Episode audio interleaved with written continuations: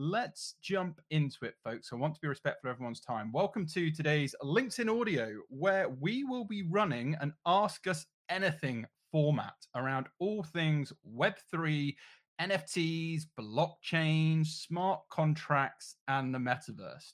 So, you know, do you know what most people miss when they think Web3? There's a reason why the metaverse is so popular right now. Do you want to know what it is? Do you want to know why NFTs may change how we do business forever? Will NFTs be the answer for everything when it comes to ownership? And are smart contracts really that smart? And can you afford to invest time, not invest the time to learn about NFTs, Web3, and the metaverse? So, my name is Rob Hanna. I'm the founder of KC Partners. We're a legal talent solutions and content creation firm based in the UK.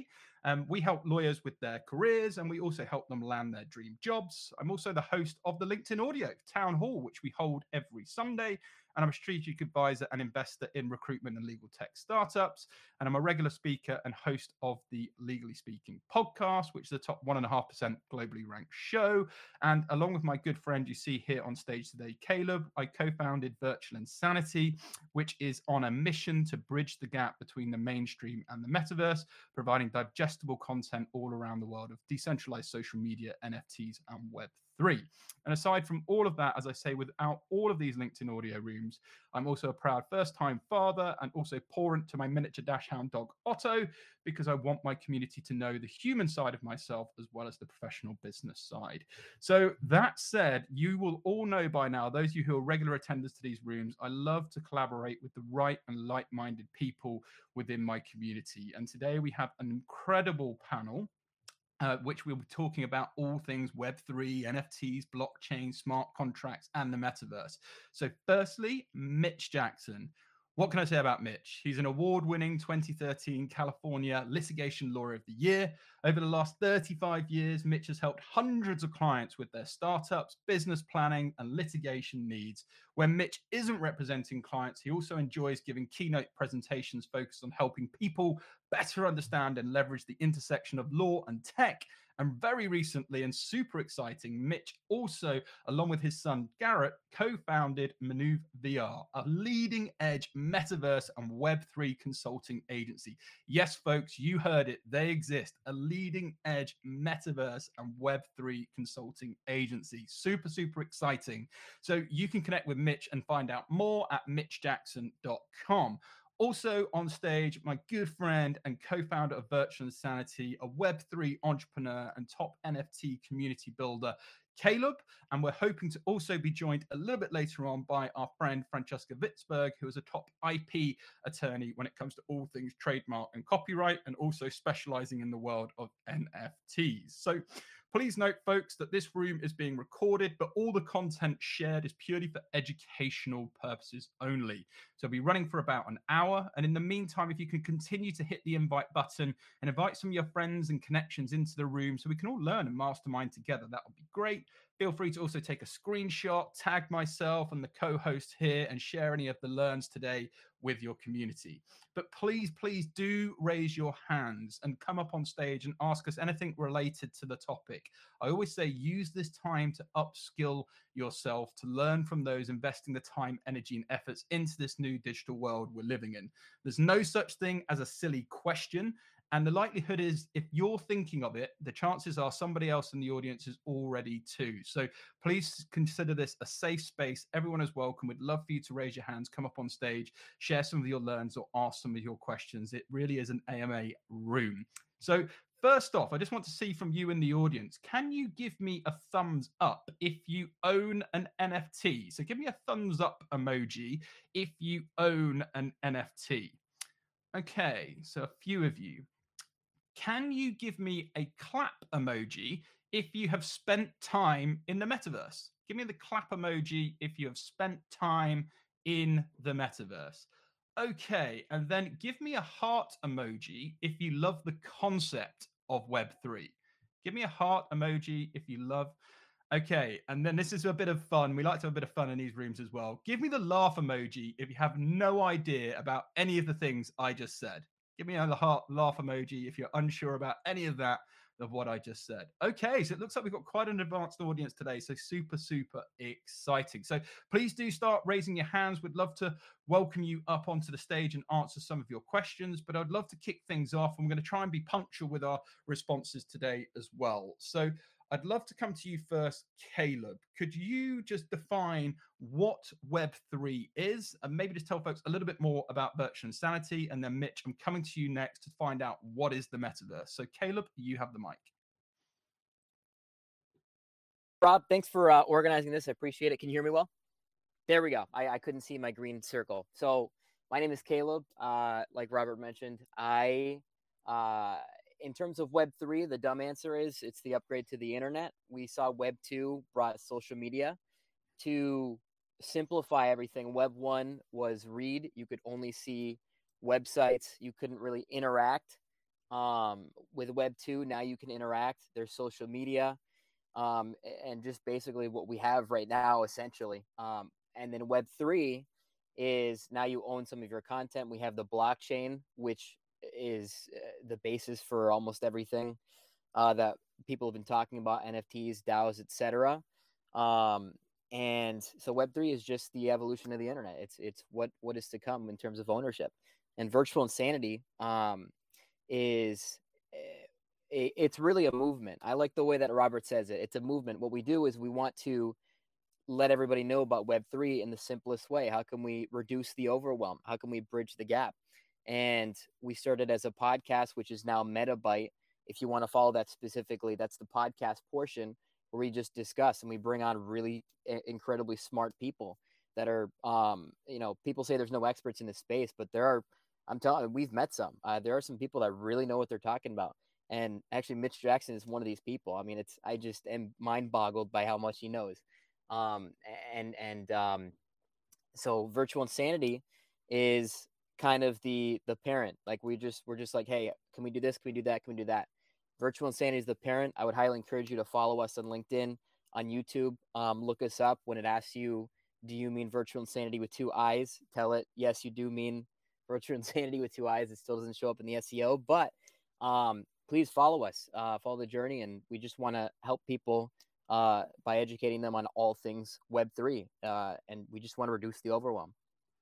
Yeah, no, absolutely. And really well said. And hopefully, folks, that gives you some clarity on Web3. So, Mitch, again, just like to start with some of the um, the definitions. Um, would love to get your sort of definition of the metaverse and maybe NFTs as well. Um, and, and feel free just to sort of chime in on anything on Web3 as well. Sure, Rob. It's good to be here. Caleb, it's good to see you and everyone in the audience. Let's have some fun today. Let's do some Q&A. We're going to keep it fast paced but Rob, before I do that, you know, you're giving me a hard time this morning for direct messaging you on Twitter while out on a paddle around the island this morning. I want you to know my co-founder, Garrett, my son, everyone that helped me co-found Maneuver, which is a metaverse and Web3 consulting agency. He's in Hawaii right now on spring break. I mean, look, he's doing something right. Start a company and then go over to Hawaii for a week. But uh, the metaverse, I look at it as simply a virtual extension of who we are and what we want to and what we do in the real world. It can be whatever you want it to be. It can be, for example, in business, a digital or virtual office. It can be a conference room. It can be a place where you can have meetings. It can be a place where you can sell your products and services in a virtual reality. It can be the extension of who you are, your company, or your brand in a global digital world. It's fast, it's easy, it's not complicated to set up. That's what I feel the metaverse is all about. Sometimes the metaverses and different platforms are decentralized, and many of the popular platforms right now are happen to be centralized for good or bad. That's what the metaverse is. I think it's changing everything. I think it's going to have a greater impact on society than the printing press did, which was invented back in the 1400s or even earlier, depending on which history books you read. And so that's why we are diving headfirst and we are all in on this amazing, inclusive, dynamic, virtual environment. It's changing the world. That's what the metaverse is. Did you ask me to also explain the uh, NFTs? Yeah, I was just conscious. I know obviously um, Francesca's joined as, as well, Mitch. So um, would love to get your view and also just welcome Francesca because Francesca, you know a thing or two about NFTs as well. So would love me, for you. Yes, let's pass that over to Francesca. Okay, well, Francesca, please feel free to intro, and then we're just starting with some basic definitions of sort of NFTs. So feel free to intro and dive in. Hi everyone, my name is Francesca Witzburg, and thank you. We are we're juggling today. I'm a I'm a new parent, and um, yeah, we all know how that works when you don't have childcare. so we're juggling. Thank you guys. I'm so super glad to be here to talk all things Web3, NFTs, blockchain, smart contracts, and the metaverse. It sounds like it's a super long list, but they really are all related. And it's interesting talking about what these things are, how they're how are they creating new markets, new economies, and how they are changing our everyday lives and every industry, how they will be disrupting every industry. So, Rob, is the question what are NFTs? Because I just popped in. Yeah, absolutely. Go for it. Okay, so an NFT is short for a non fungible token, but I think my favorite definition of an NFT and non fungible token is that it's basically verifiable digital assets that are verified on the blockchain. And why that's so revolutionary is because that technology has the potential to cut out middlemen, facilitate transfers, to verify to verify transfers. We don't need to have centralized companies and people telling us what's authentic and what's not.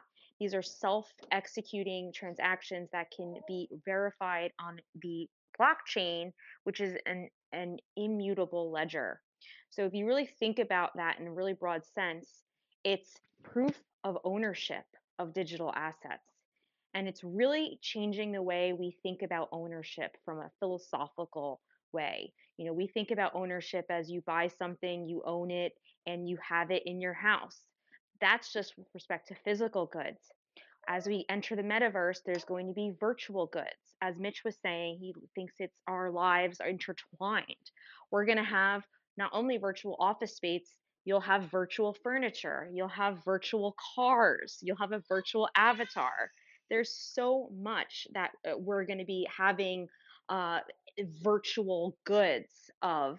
And it's a hard concept for a lot of people to understand at this point, but the technology is here. It's still super early, but eventually we will have these parallel type lives where a lot of the assets we own are not physical, they're going to be digital. So that's like a very high level definition of NFTs. Uh, well explained as always, Francesca. So, um, folks that have just joined the room, today we are running an Ask Us Anything discussion. So, feel free to raise your hands. There's no such thing as a silly question. Maybe you want to know more about the world of Web3.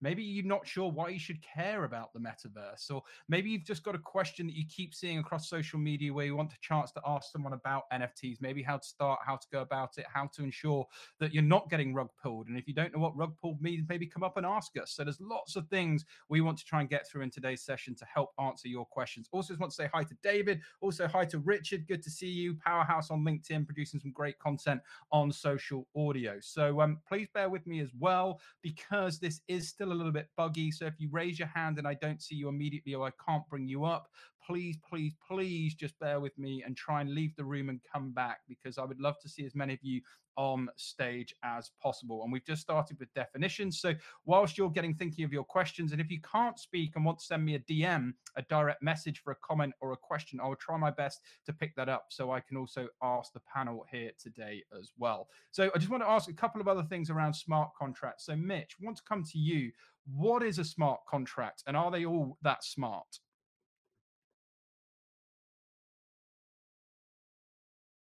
There we go. All right, smart contracts. Smart pot contracts are simply packets of code that are connected to a digital asset that confirms the asset as individually unique traceable, or verifiable. They're not a substitute for everyday real contracts. As lawyers, what we encourage our clients to do is use traditional contracts, whether they're in digital form on uh, DocuSign, for example, with digital signatures, traditional snail mail contracts to complement our business efforts. Um, the transaction, sale, purchase, hosting platforms for NFTs, for example, use traditional contracts, but all of these platforms and this technology uses code, packets of code, which are smart contracts to help facilitate what Francesca referenced earlier. Let me also say Rob, just uh, pivoting just a second, this technology is happening right now, everyone. For example, Sarah Hurley is in the audience. She's a gifted artist out of Vancouver. Yesterday, after meeting a client in the metaverse in our virtual space, I popped over to spatial.io. I popped over into Sarah's virtual gallery where she's integrated her, I think it's her OpenSea NFTs, if I'm not mistaken, into a beautiful gallery. I took a moment and said hello to Sarah. And eh, Rob, this is happening right now in real time. There are smart contracts circulating behind the scenes, controlling the relationships between the parties, both you know from a business standpoint uh, and everything else that I just mentioned. But this is happening now, and that's why I'm so excited about this. It's not something down the road. We're actually having meetings right now. We're actually communicating and meeting new people in the metaverse right now people like sarah hurley okay and i just want everyone to wrap their head around this the earlier you get you get involved the more comfortable you'll be with these terms and the easier it will be for you to really, I think, embrace and leverage the power in these platforms. Oh, really well said, Mitch. Yeah, absolutely. And I just love how you're embracing this, but also educating people. And Mitch has also written the Metaverse Handbook. So you want to make sure you're following Mitch on all of his social handles and here on LinkedIn because he's a fountain of knowledge when it comes to this particular topic. So, Francesca, NFTs is very much your area of specialism. So, would love to ask you, you know, how are you seeing NFTs being used for business? So okay, how are NFTs being used for business? I think I'm seeing it. We're seeing a lot right now with the PFP type projects where there are these pictures that people buy. It's digital art, but then there's also additional utility. So I think there's been new businesses that have arisen out of these NFT projects themselves. Okay, so digital, so digital selling digital art like um, Bored Ape Yacht Club so there was big news over the weekend. The company that owns Bored Apes bought CryptoPunks, which was another really high caliber NFT project. And they're akin to it, it I mean it is. It's like a little M&A. I wouldn't even call it little. That's that's doing it disjustice. It really uh, they are likened and they are real businesses that have developed out of these PFP type projects. Then there are oh, businesses. What's a PFP project? Sorry to butt in, Francesca. I apologize. In case, yeah, in case people don't know, go for it. A PFP is short for profile pic. So profile pic project where it's really based in the digital art but taking it one step further, having a community that's linked to the digital art such that when you put it as your profile picture, people know that you are a part of this community.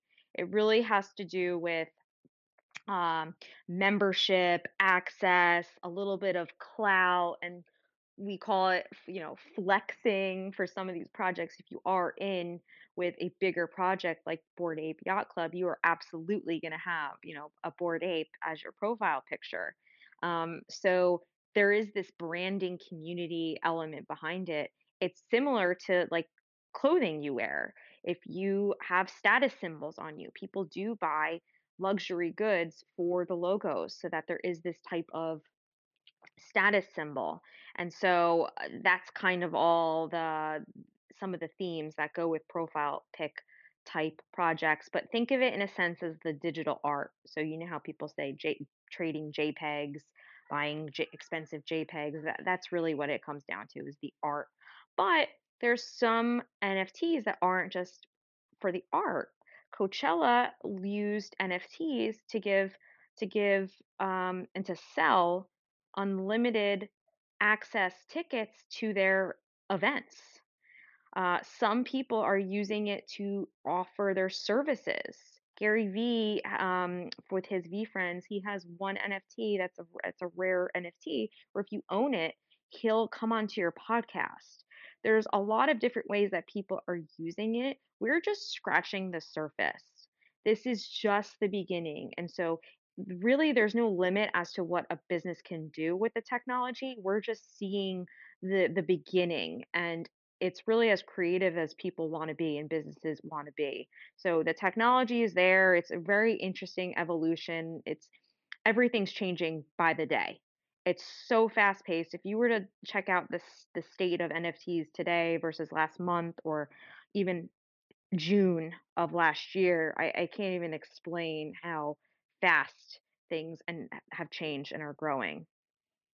No, and I completely agree. It is a moving landscape. And I just want to welcome uh, Felipe. Thanks so much for, for joining. Dave, good to see you. Trevor, who also runs the uh, entrepreneurs and leaders community over on Clubhouse. And they've also got a group on LinkedIn. We're going to be doing lots more collaborations together. So definitely check out Trevor's profile. And I've had a few DMs. So I've got some questions for the panel. So I'm going to open this up to whoever would like it. Maybe Francesca, maybe Mitch would like to take this. So Richard Moore, he's putting his girls to bed, bless him. But he asked the question any advice on how to navigate NFTs within 2022? He says clearly there's a lot of hype right now, but it'll be interesting to hear if there's a top tip from each of you on what red flags to look out for when considering investing. And he also says, a little bit tongue in cheek, you're not allowed to say only invest what you're willing to lose. So, Mitch, I'll come to you first and then uh, Francesca do your due diligence you know do your due diligence Go, don't get wrapped up in fomo fear of missing out uh, treat your nft activities especially if you're using nfts for investments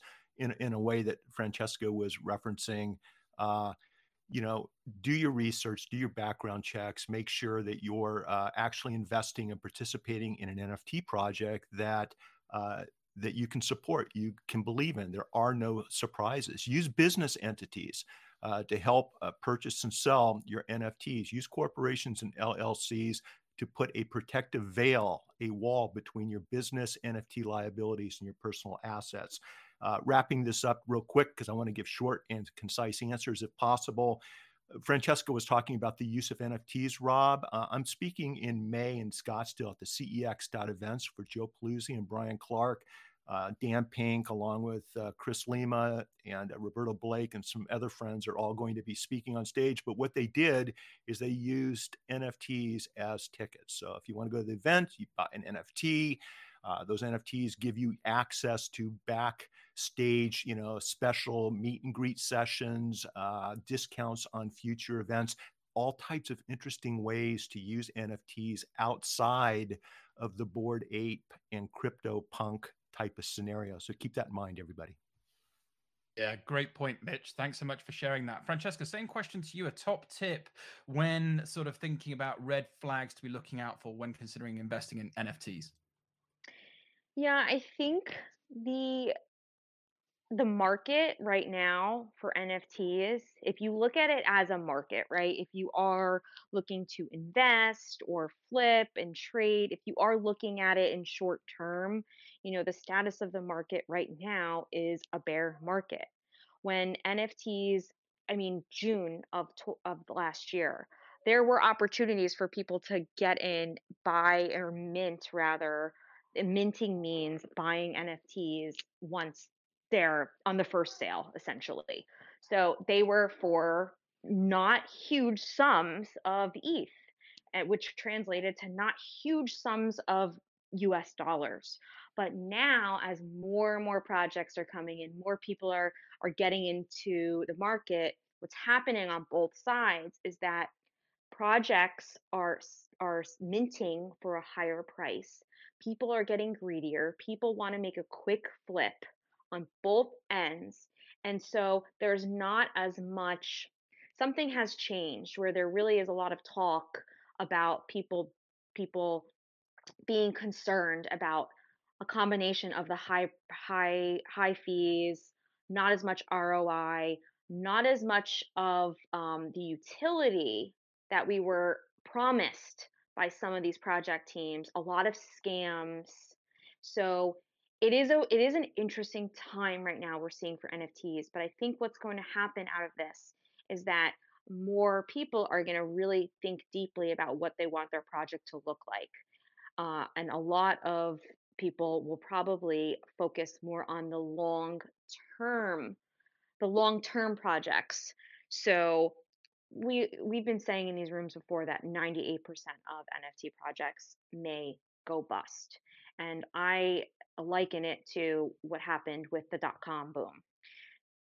Birth of the internet gave rise to internet comp based companies, people were really excited to get in and invest in them. That's when the day traders came in. They started day, you know, day trading some of these companies. And what happened? A lot of hype. Then we started seeing some scrutiny, and the reality was there most of these businesses were crap. And so that's when the bubble busted. And I think that's a really good analogy to understand what's happening in the NFT market now. There's a lot of hype. Um, things are now costing much more money to get in. You could lose a lot of money, and there's a ton of scams. People are just getting greedy with a lot of it. So I think we are going to see the next evolution of NFTs, but it's t- to be determined. So for people who are looking to invest, I would say really get on Twitter go into the twitter spaces be listen watch youtube videos on some of the people who are really in this space and see what's happening. Um, it's if you're to try to day trade or flip i would take it similarly to that. You know this isn't financial advice at all but you really need to understand the market. Don't just go in and see oh this picture looks cool or these people have hundreds of thousands of followers i'm going to mint with them. Um, you can't you can't do that. You really have to understand what the market is like. And then my suggestion would be find projects that you think there's long term utility on.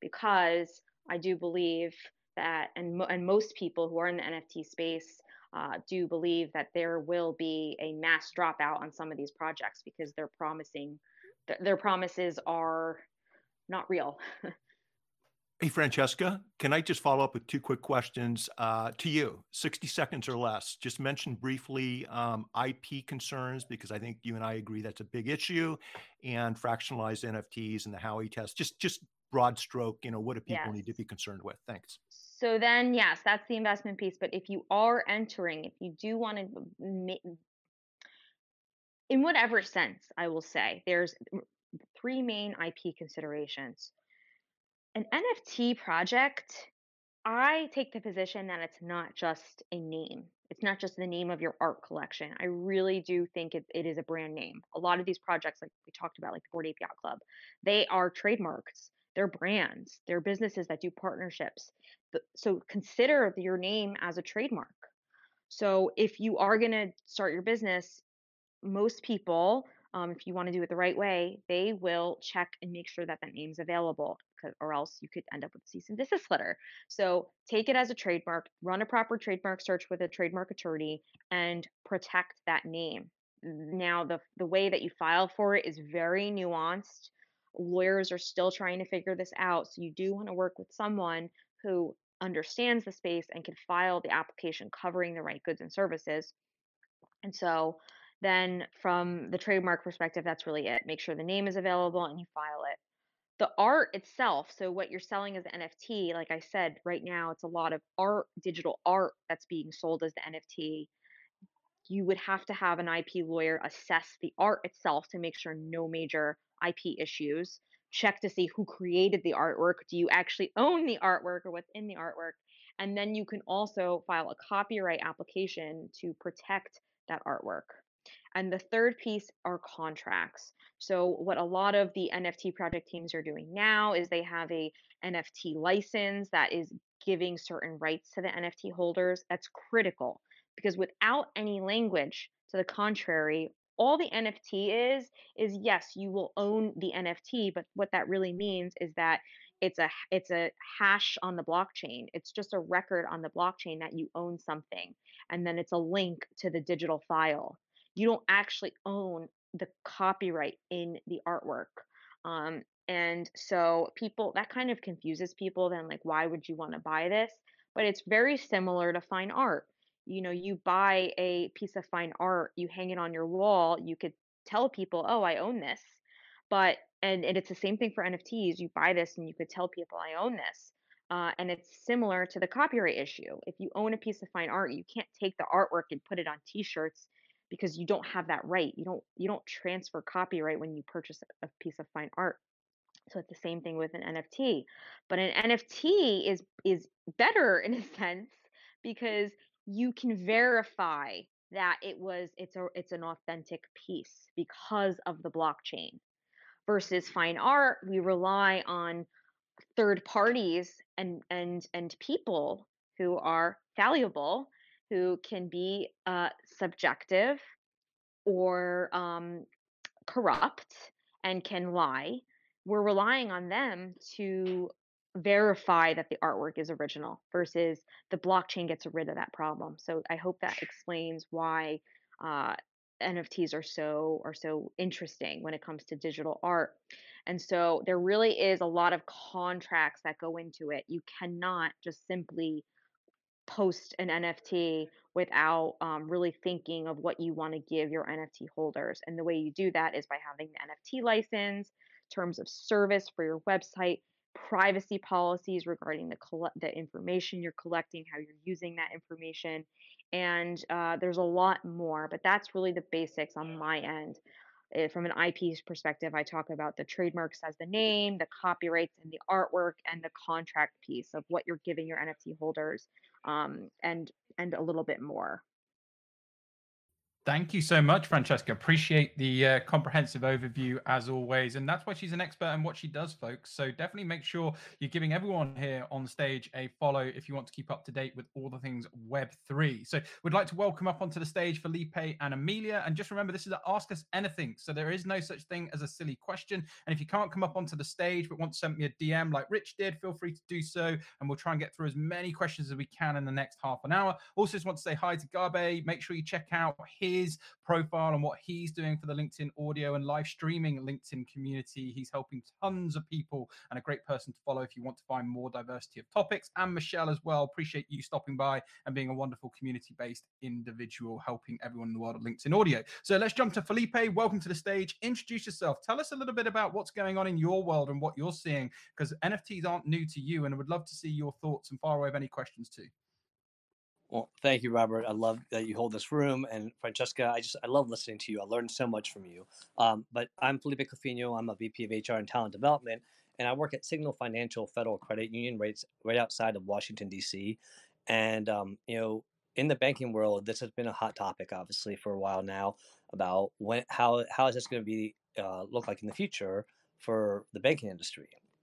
And one thing that we actually just started doing this year we are going through what's called a core conversion. So basically, we're taking our entire banking system and replacing it. So you can imagine how big of a project that is.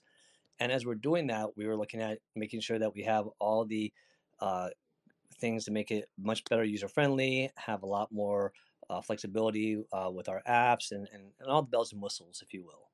Um, but one of the biggest discussions that we're having is how can we have our customers and members bank NFTs. And the company that we have uh, hired to go to their system has that capability. Um, and so we are definitely going to be incorporating that with our new system, which is exciting. We're still learning a lot about you know, how it's going to work exactly, but some of the ideas that have already come out of it is you know and I might be showing my age here, and no, I was not born in the 50s, but for those of you remember watching shows or movies where you know you open a new bank account, they used to give you a toaster, or they used to give you you know different things throughout the years, and then they kind of stopped for a while. And you know our thought process is you know maybe we give them a, a certain amount of NFT in their account if they open a new account with us, um, and then I took that to the next level and thought, okay, after we make that work I would love to incorporate that with our employees and have that be something where you can take a choice. If you want uh, an extra percentage uh, of your salary going into your 401k for your retirement, or would you like 1% of go into your NFT fund? Um, so things of that sort. So those are things that we're looking at and talking about in the banking world right now.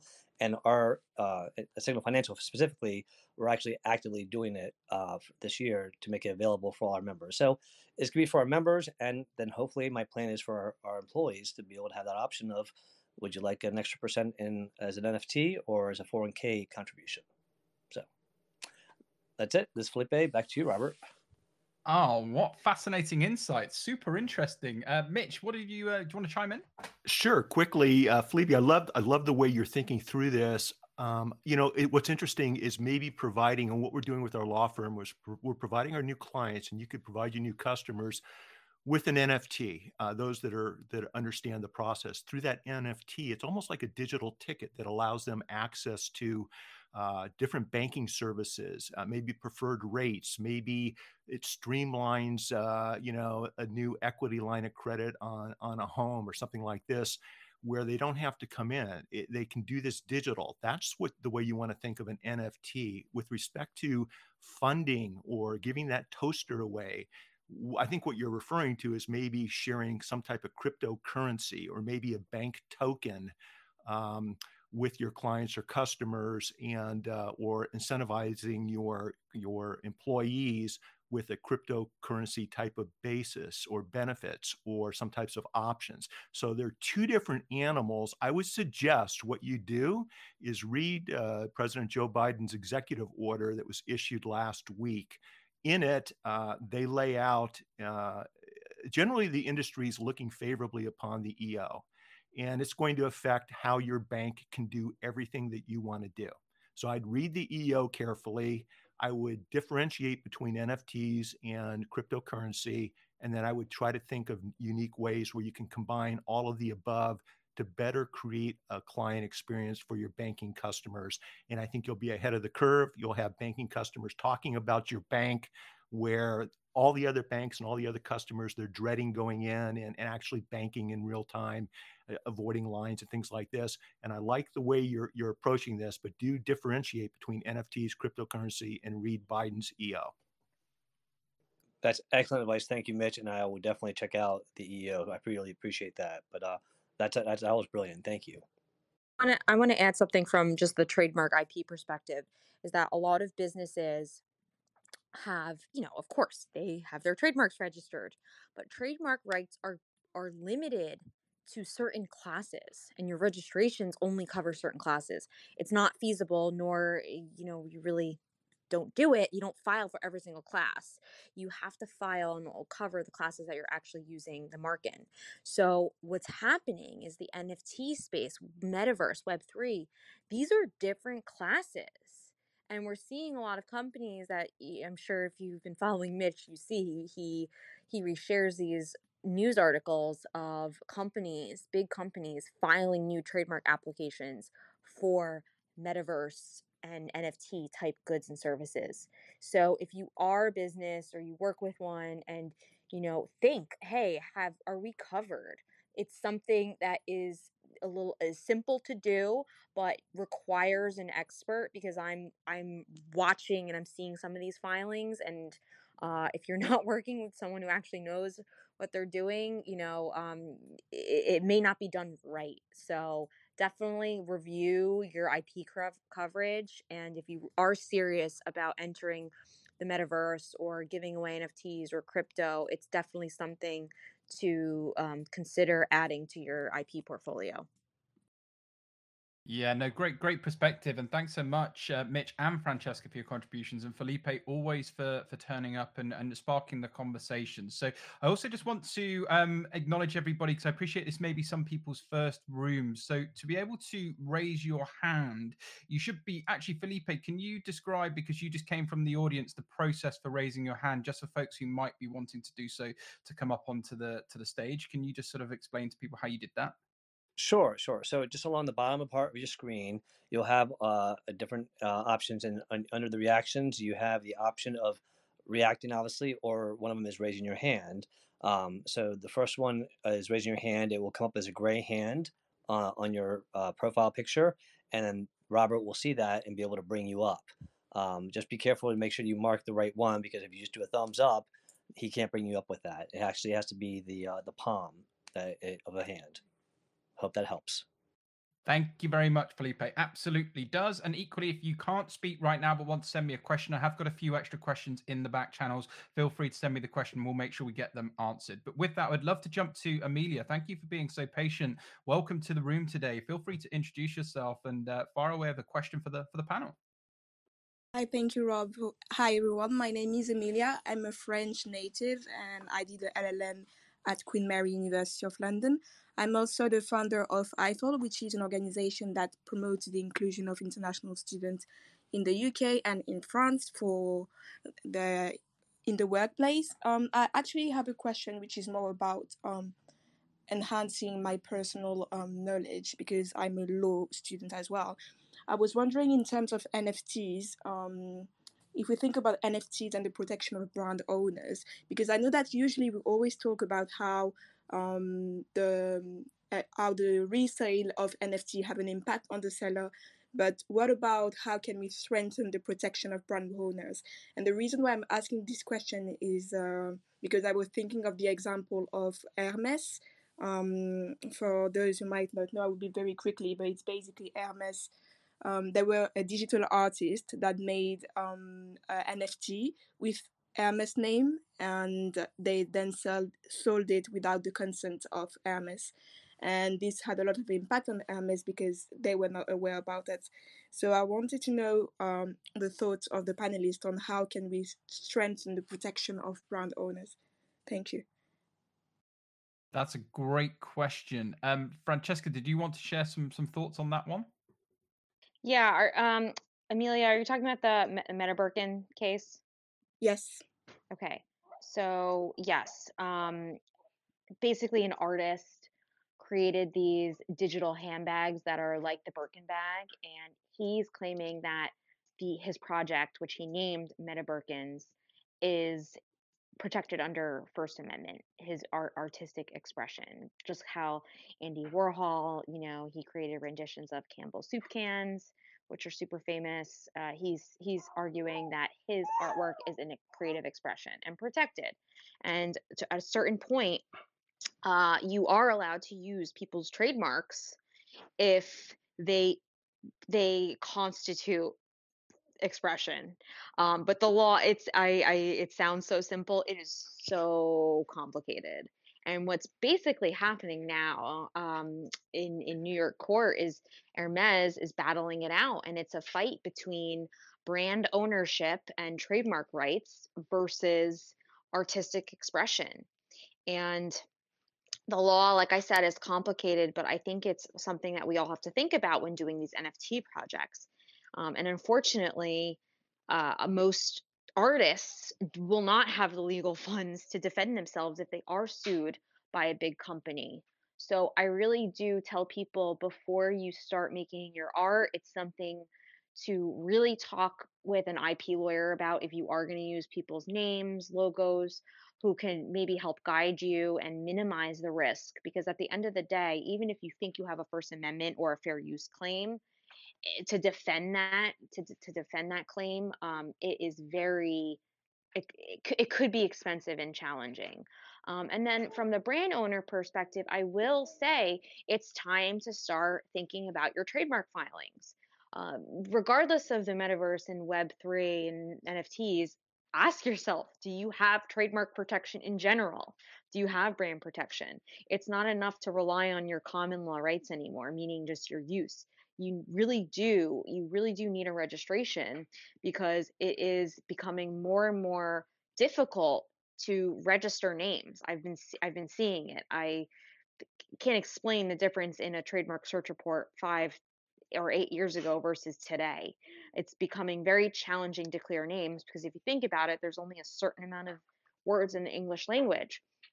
And it's i have clients that send me like a list of 10 names and we go through and usually they end up settling on the middle name I've been seeing. So the point of that is if you are going to protect your name, file for them so that it's on the database, other people could search it, they could stay away from your names and it's it's less likely that you'll run into a problem and then you get that certificate of registration that gives you a presumption of rights in all 50 states. Versus if you don't have a registration, your rights are only limited to the geographic region where you use the mark and that becomes a legal battle of as to where are your rights geographically especially on our in our digital world.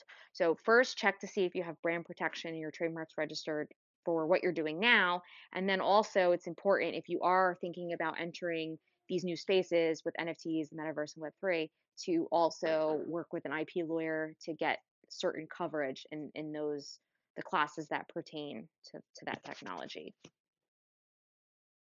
also, Thank you.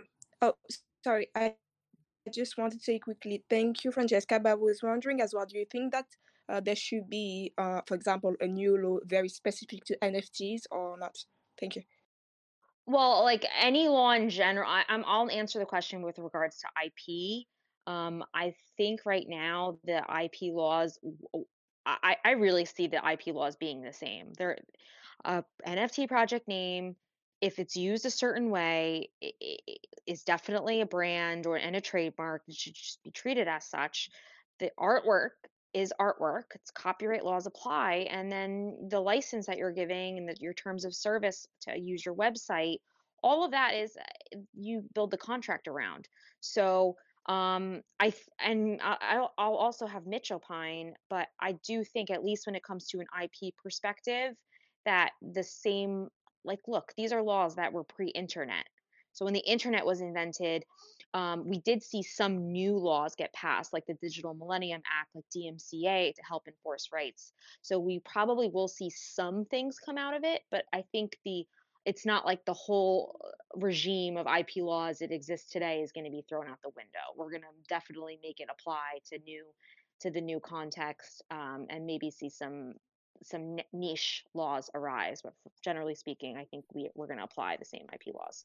Mitch, you want to take this one too? Yeah, I was just going to add, I think in litigation and trial work, what we're seeing is contract law, IP law, what has applied before Web3 as we know it applies today. It's just a matter of how the application is uh, argued in a court of law. Also, for those of you that aren't at the point where you want to go out and hire an IP lawyer like Francesca, what I might recommend is pick up the NFT handbook by authors Fortnow and Harrison Terry. Harrison Terry is the uh, community manager for Mark Cuban's company. And in chapter nine is a very good legal summary of what you what you need to know when it comes to NFTs, what Francesca's talked about, um, including the right to publicity, the right to privacy, uh, and some other things, uh, fractionalized NFTs, the Howey test. Maybe pick up the book, read the chapter, get up to speed on on the general broad brushstrokes of NFT law, and then when you reach out to someone like Francesca, you can dive deep immediately on specific questions and issues. So if everyone here hasn't picked up the NFT handbook, I highly recommend it. It's a quick read, it's an easy read, and it's a very thorough A to Z summary of uh, the current state of NFTs. Yeah, absolutely. And thanks so much for sharing that resource and Francesca for your uh, your insights. And Amelia, welcome to LinkedIn Audio. And thank you so much for your your questions. Just want to welcome everybody who's also joined uh, the discussion today. I want to say hi to Jarrett. Good to see you, my good friend Christopher. Good to see Sabina. Great to see you, Sabrine. Great to see you. And just let everyone know that this this event takes place every Monday, folks. So uh, we host these rooms and we try and cover everything related to Web three, NFTs, blockchain, smart contracts contracts and the metaverse. So myself and Caleb, who co-founded Virtual Insanity, are joined by our very special guests and experts, Francesca Witzburg and Mitch Jackson, who really do have their finger on the pulse when it comes to this Web3 world. So Mitch has his own consulting agency, which he's running with his son Jarrett, and Francesca is really on the money when it comes to NFTs and is actually actively working with NFTs projects daily and has lots of expertise around this. So you're in safe hands with these discussions, and they happen 7 p.m. starting UK time time, which I believe with the time zone changes is now 3 p.m. Eastern and 12 p.m. Pacific. So uh, please just make sure you do earmark these in your calendars because we're going to be showing up weekly. But Mitch, did I get your time zone correctly or incorrect? our time we're noon now on the west coast the time changed over the weekend but rob you had an interview earlier today with a federal judge on the art of communication i thought it was very very well done what you and he both had to say the art of communication in the metaverse platforms, everybody, making your point, persuading a client to go through on a deal. I think what we are learning and doing in the real world, in what you shared in that podcast, I think we can all apply in the metaverse spaces. So, two questions, Rob. Number one, how can people listen to that podcast in that podcast episode? And number two, we're recording these rooms. Where can people find the recorded versions of the conversations that we're having in this space? Yeah, no, absolutely. Thank you ever so much, Mitch. So, on question one and then question two, I'll defer to you, Caleb, on that. And I also just want to welcome Bez to the stage. And I also have a couple of questions in my uh, back channel, which I am going to be going to next as well. So, for that particular episode, you can check out that on our Legally Speaking podcast website, which is legallyspeakingpodcast.com. You can listen via there for free or wherever you get your uh, podcasts or on Apple, Spotify, Google, you name it. So, um, if you just search Legally Speaking, Speaking podcast. It's our latest episode. And yes, it was an absolute cracking conversation. And with regards to these conversations we've been running for the last few weeks, Caleb, could you let people know how they can hear and pick up the recordings? Sure. Uh, so those are going to be on our YouTube. I am trying to figure out the easiest way for people to find it. But really, if you go to my profile or Robert's or the Virtual Insanity LinkedIn, let me let me go through this journey with you guys. If you okay, so if you go to my profile, um, it should be yeah the Linktree. So if you post that into your uh, browser, you'll find the YouTube, and then on the YouTube under Virtual Insanity, um, you'll find the LinkedIn recordings. Uh, we've had maybe three or four, and we've we've covered a lot of topics. So I would highly encourage you to to look at those. Yeah, thank you so much, Caleb and Mitch. Thank you as always. Okay, so we had a question from Jacqueline when we were talking earlier. And Jacqueline, welcome. I know this is your first LinkedIn audio, so hopefully you're enjoying today's experience, and we really appreciate you being here. Um, so we gave an example earlier around concert tickets for for business. So you know, Jacqueline wants to know what is the benefit of this being an NFT slash blockchain based over the format of a normal ticket. So who would like to share some insights on that one? Mitch, Francesca, any thoughts around that one? Just quickly, I think some of the benefits are branding. It's unique, it's different. It's going to get people talking about your event. I think that's something a lot of people are missing when it comes to adopting a lot of the new Web3 uh, technology. So, branding and marketing. Number two, it's something where if you set up an unlockable type of NFT token, uh, it can be exchanged, it can be transferred, it can be used to add additional value that you normally would find difficult to do through a purchase uh, transaction on a website or via an app on the phone. So, just off the top of my head, those are two things you might want to look at. Francesca? So, what are what's one thing that we're concerned about when we buy concert tickets? Them being fake. I did it once. I bought a uh, ticket on one of those sites, I guess Craigslist, for a Mumford and Son concert, showed up and got denied because the tickets were fake. The blockchain gets rid of that. The blockchain is a is a immutable, verified um, a ledger where we can verify transactions. So because Coachella is the is the entity that made those NFTs that can then be sold again and again and again. You know that those are real tickets because all you have to do is look to the blockchain. And so that's definitely the the main one of the main reasons to do that. Another is the ease of the transfer. It also used to be that you needed a physical print out of your ticket.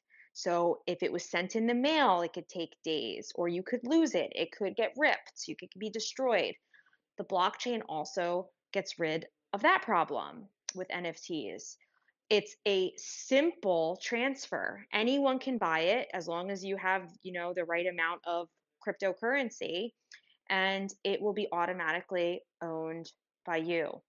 Um, so those are the two things I wanted to add is the the authenticity and the verification aspect, and I guess the immediacy and the ability to cut out the middleman and facilitate the transaction.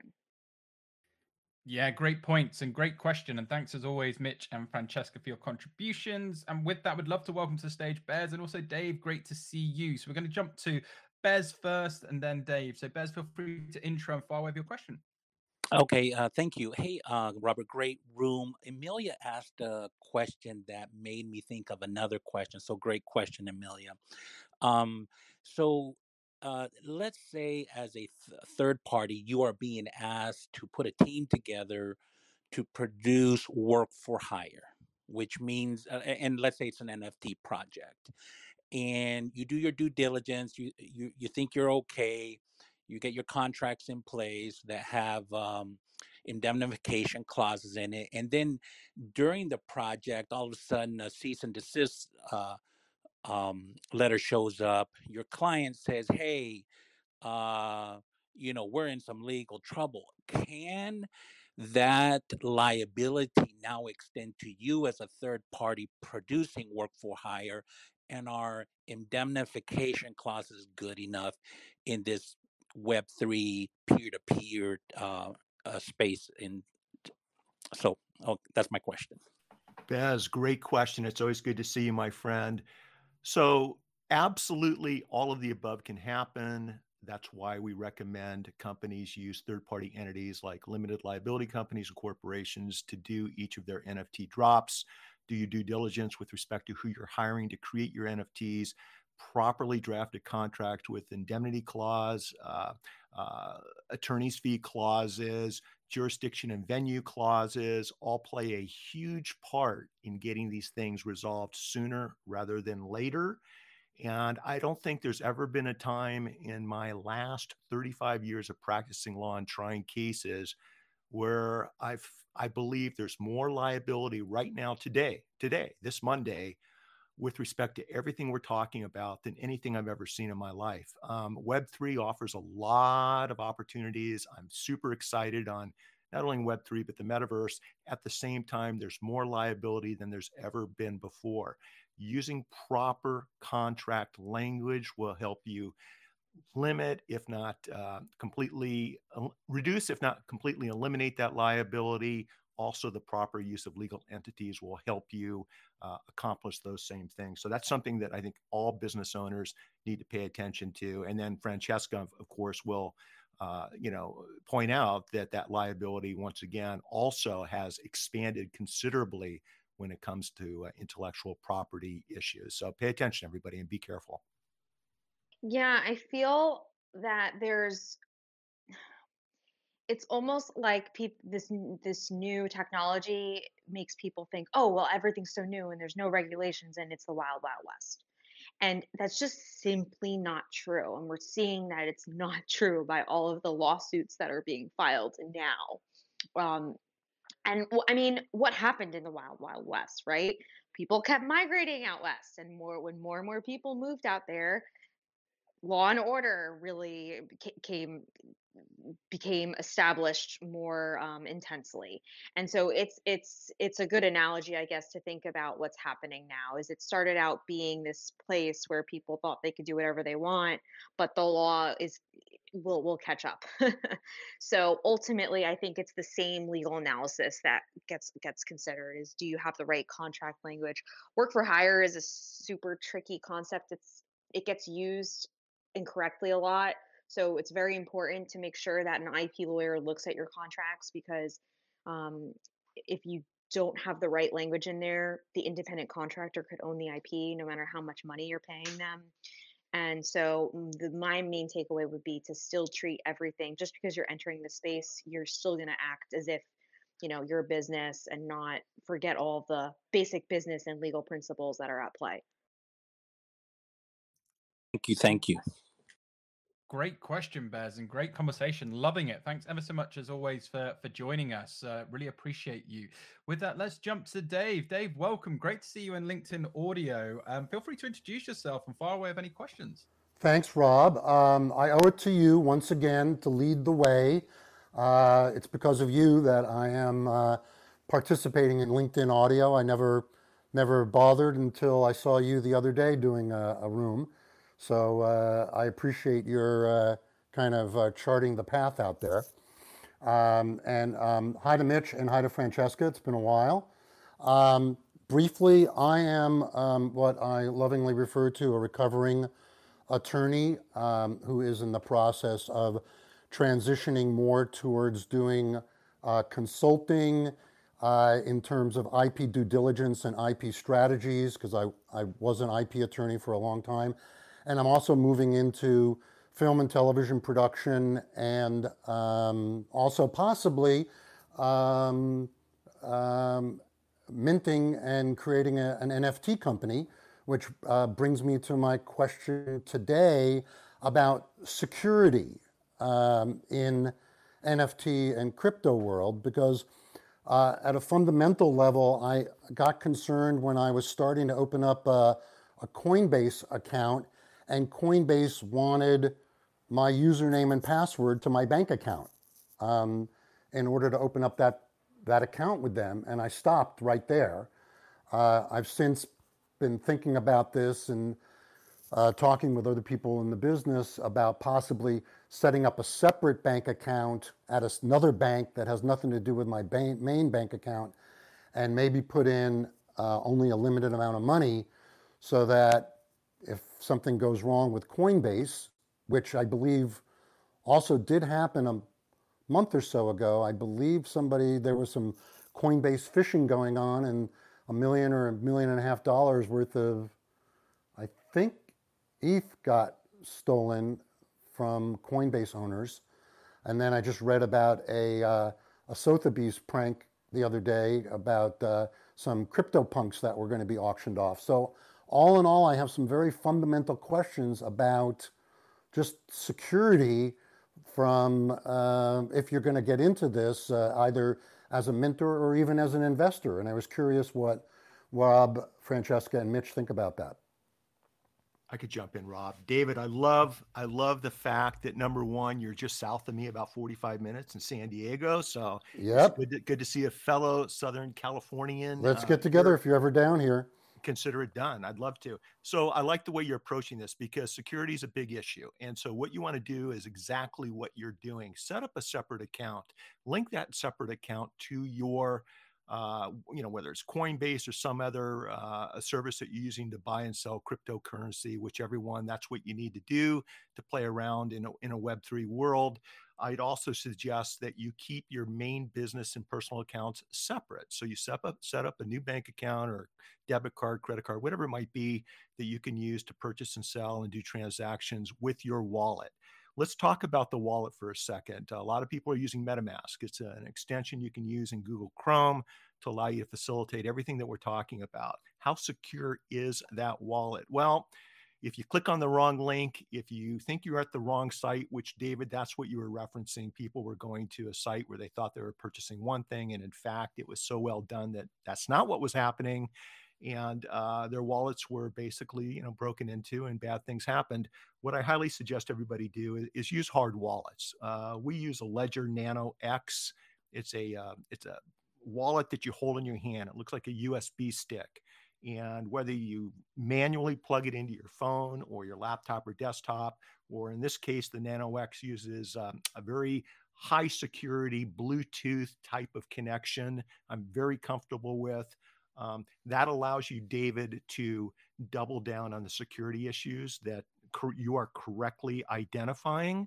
I think that by avoiding clicking links, responding to random incoming DMs, especially over in the Discord servers, you can create a pretty secure environment where you're going to be okay, number one. Number two, if something bad happens, your exposure is limited because you're keeping a limited amount of funds in that limited third, you know, that third account. And then if you're doing business, if you're creating an NFT platform, you know, create a new legal entity and then do everything we just talked about through that legal entity to separate your business NFT liabilities from your personal assets like your home, your basset hound, and your surfboards. That's my advice. Thanks, Mitch. That's brilliant. That's kind of exactly what I was hoping to hear.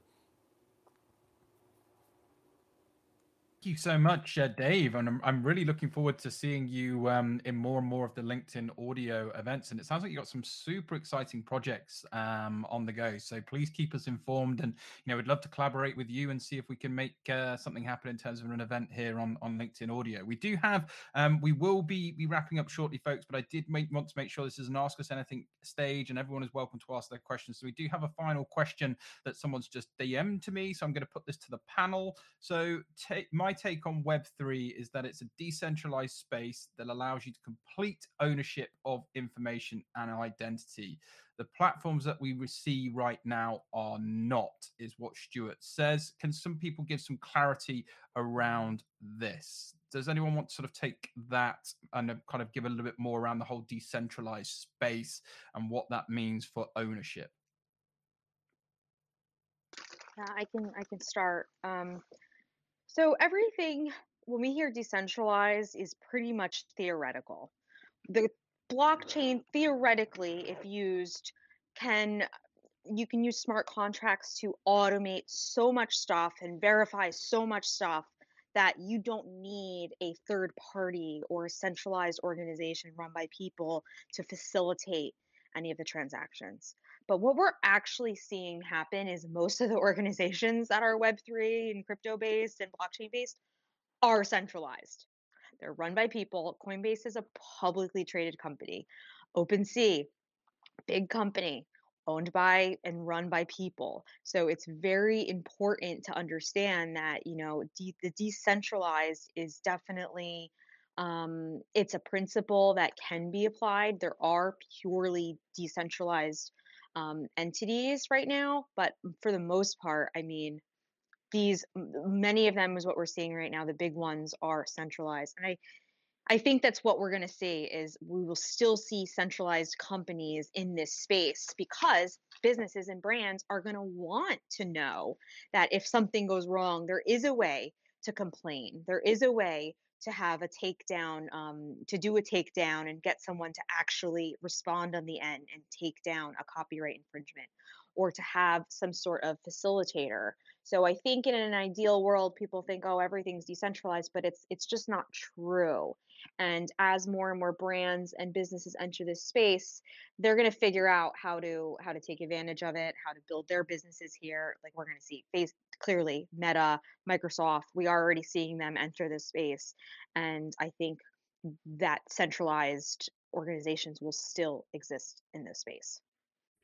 Yeah, great points as, as always, Francesca. And Mitch, I'd just love to, to come to you as we wrap up. So, you know, based on that, with with Web3, like Stuart says, you know, it's decentralized space, it's allowing that complete ownership of information, identity. You know, the platforms that we see right now are not, and as Francesca was building on then. So my question is, are we just at Web 2.5 then? You know, we uh yeah, it's a it's a uh substance over form type of argument, which is a, a, phrase we use in the legal community all the time. It's not what someone calls it; is what is it really when you when you peel back the layers of the onion, right? And I, no, I think that uh, we're at the next level. I think it's Web three, Rob, but uh, the reality is is Web three. Who gets to define what Web three is? Okay, just because somebody says, well, Web three is a decentralized uh, approach to taking Web 2 to the next level. Okay, somebody said that, somebody designed that, somebody is trying to promote that type of concept. But when you look at the technology that we're talking about, how expensive it is to do research and development, how expensive it is to to figure out how to create multiple metaverses, how expensive it is to to do all the things we're talking about. That's not going to happen unless you've got big corporations involved, for good or bad. Uh, it's not going to happen unless you've got some kind of government re- regulation for good or bad. It's not going to happen when you're looking at a global type of technology. Um, and as uh, Francesca pointed out, you've got investors who want to know who's behind the project. What's the brand? Who are the people putting money in? How can we hold wrongdoers accountable?